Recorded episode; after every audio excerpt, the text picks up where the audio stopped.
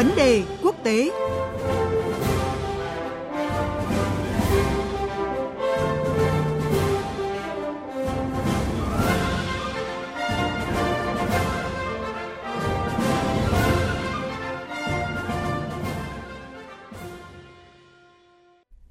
Thưa quý vị và các bạn, từ đầu năm đến nay, tình hình bán đảo Triều Tiên luôn trong trạng thái căng thẳng. Triều Tiên thường xuyên tiến hành các vụ thử tên lửa, trong khi Mỹ và Hàn Quốc liên tiếp tiến hành các hoạt động quân sự. Trong đó có các cuộc tập cập trận chung. Chỉ trong vòng một tuần qua, Triều Tiên ba lần phóng thử tên lửa hành trình, trong đó có những tên lửa hành trình mới. Đáng chú ý là lập trường của Hàn Quốc cũng có dấu hiệu cứng rắn hơn, khiến các chuyên gia cho rằng hai bên không sẵn sàng lùi bước.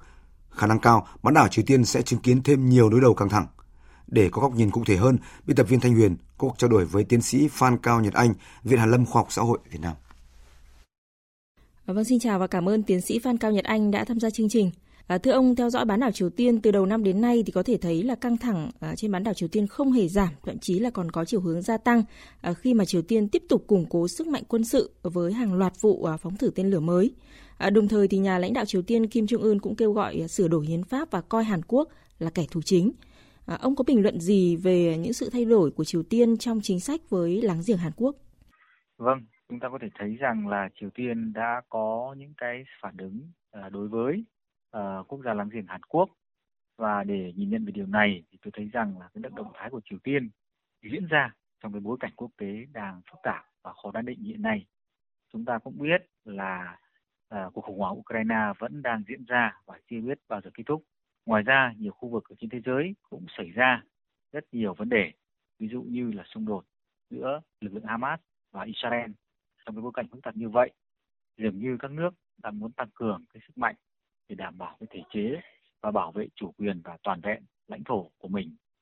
Ngoài ra, một cái cạnh nữa ở đây tôi cho rằng là cái động thái của Triều Tiên đấy chính là cái sự đáp trả lẫn nhau đối với cả Hàn Quốc và đồng minh là Mỹ. Sự đáp trả này là trước hết là do những cái cuộc tập trận của Mỹ và Hàn Quốc. Thì sau đó Triều Tiên có những cái động thái phản ứng và Hàn Quốc cũng có những động thái đáp trả và sau đó là Triều Tiên lại tiếp tục có những cái cuộc thử tên lửa và đáp trả lại những hành động của Hàn Quốc. Một cái cạnh thứ ba thì cũng cho rằng là trong cái việc mà gây căng thẳng đối với Hàn Quốc thì rõ ràng là Triều Tiên có cái sự ngăn chặn cái sự giao lưu hay sự thâm nhập tư tưởng từ phía Hàn Quốc và Triều Tiên và để đảm bảo cái thể chế và cái hệ tư tưởng của họ. Và một cái cạnh nữa tôi có thể thấy rằng những cái động thái của Triều Tiên cho đến nay là chính là những sự đe dọa bằng lời nói. Tất nhiên từ lời nói đến hiện thực nó còn có sự khác nhau, nhưng rõ ràng đây là một sự đe dọa bằng lời nói mà chúng ta thường thấy từ phía của Triều Tiên. Và khía cạnh cuối cùng thì tôi cũng cho rằng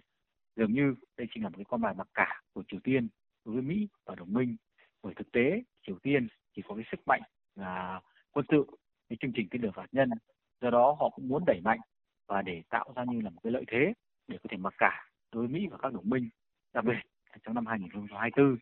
thì có nhiều cái sự kiện diễn ra, ví dụ như là cái cuộc bầu cử quốc hội sắp tới ở Hàn Quốc rồi thì cái uh, cuộc bầu cử uh, chủ tịch đảng dân chủ tự do Nhật Bản và quan trọng nhất thì chính là cuộc bầu cử tổng thống Mỹ sẽ diễn ra vào tháng 11 năm 2024 thì đó là những cái khía cạnh mà tôi nhìn nhận về những cái động thái của Triều Tiên trong cái thời gian vừa qua. Vâng, như ông vừa đề cập đến à, những động thái ăn miếng, trả miếng giữa Hàn Quốc và Triều Tiên, à, thì ở đây cũng có một điểm rất là đáng chú ý đó là phản ứng của chính quyền Hàn Quốc hiện nay thì cũng đã chuyển hướng là cứng rắn hơn rất nhiều so với thời cựu Tổng thống Moon Jae-in. À, theo ông thì những yếu tố nào đã tác động đến chính sách của Hàn Quốc theo chiều hướng cứng rắn hơn như vậy?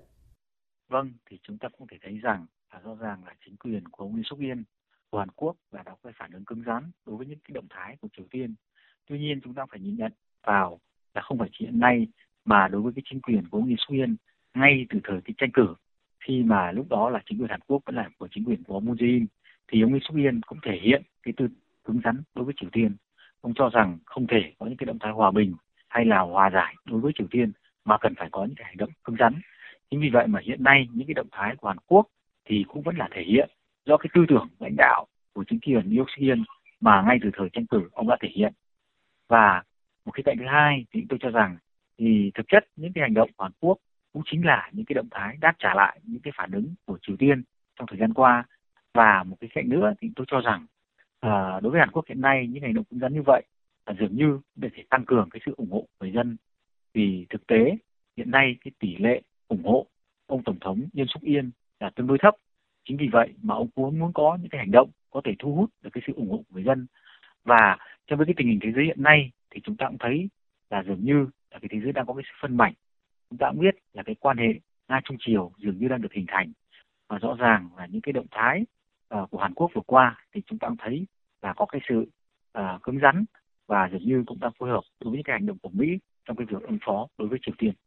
Vâng, với bối cảnh như vậy thì à, có những ý kiến nhận định rằng mối quan hệ giữa Triều Tiên và Hàn Quốc à, trong năm 2024 này sẽ trở nên xấu hơn, đặc biệt là trong bối cảnh mà cả Mỹ và Hàn Quốc đều bước vào năm bầu cử quan trọng. À, xin được hỏi góc nhìn và nhận định của ông về quan hệ liên triều trong năm 2024 này. À, tôi nghĩ rằng là trong năm 2024 thì cái mối quan hệ liên triều sẽ tiếp tục căng thẳng. Và ngoài ra thì như tôi đã nói là nó ảnh hưởng rất nhiều bởi cái chính quyền đương đại của Hàn Quốc. Thì rõ ràng là ông Tổng thống Yoon suk Yeol thì cái nhiệm kỳ của ông còn dài. Với những cái tư tưởng và những cái chính sách ứng phó đối với động thái của Triều Tiên và trong cái nhiệm kỳ của mình thì chắc là ông Yoon suk Yeol sẽ tiếp tục có những ứng phó và tôi nghĩ rằng là sẽ cứng rắn rắn đối với Triều Tiên. Ngoài ra thì trong năm 2024 thì đến tháng 11 thì rõ là cái có một cái cuộc bầu cử quan trọng đấy là cuộc bầu cử tổng thống Mỹ thì tôi nghĩ rằng những cái động thái của Triều Tiên nó sẽ như một phép thử đối với cái vị tổng thống uh, sẽ được bầu ra sau cái cuộc bầu cử vào tháng 11. Ngoài ra một khía cạnh nữa thì cũng cho rằng là mặc dù là đang căng thẳng như vậy, tuy nhiên cái xung đột quân sự thì cũng khó xảy ra. Tất nhiên chúng ta không thể loại trừ cái khả năng này. Tuy nhiên tôi nghĩ rằng xung đột quân sự rất khó xảy ra bởi khi mà xung đột quân sự xảy ra đấy, hai bên đều sẽ bị sự thiệt hại vì vậy mà tôi nghĩ rằng là cái mối liên quan hệ liên triều trong năm 2024 sẽ tiếp tục căng thẳng tuy nhiên thì sẽ vẫn trong tầm kiểm soát để không thể xảy ra xung đột. Vâng, xin cảm ơn tiến sĩ Phan Cao Nhật Anh về những phân tích và nhận định vừa rồi. Thưa quý vị và các bạn, như phân tích của tiến sĩ Phan Cao Nhật Anh, Viện Hàn lâm Khoa học Xã hội Việt Nam, những diễn biến gần đây cùng với sự sụp đổ trên thực tế của thỏa thuận quân sự liên triều năm 2018 càng làm tăng nguy cơ bất ổn trên bán đảo Triều Tiên cũng như ở phạm vi rộng hơn. Việc nối lại ngoại giao giữa hai bên trong năm nay là điều khó khả thi.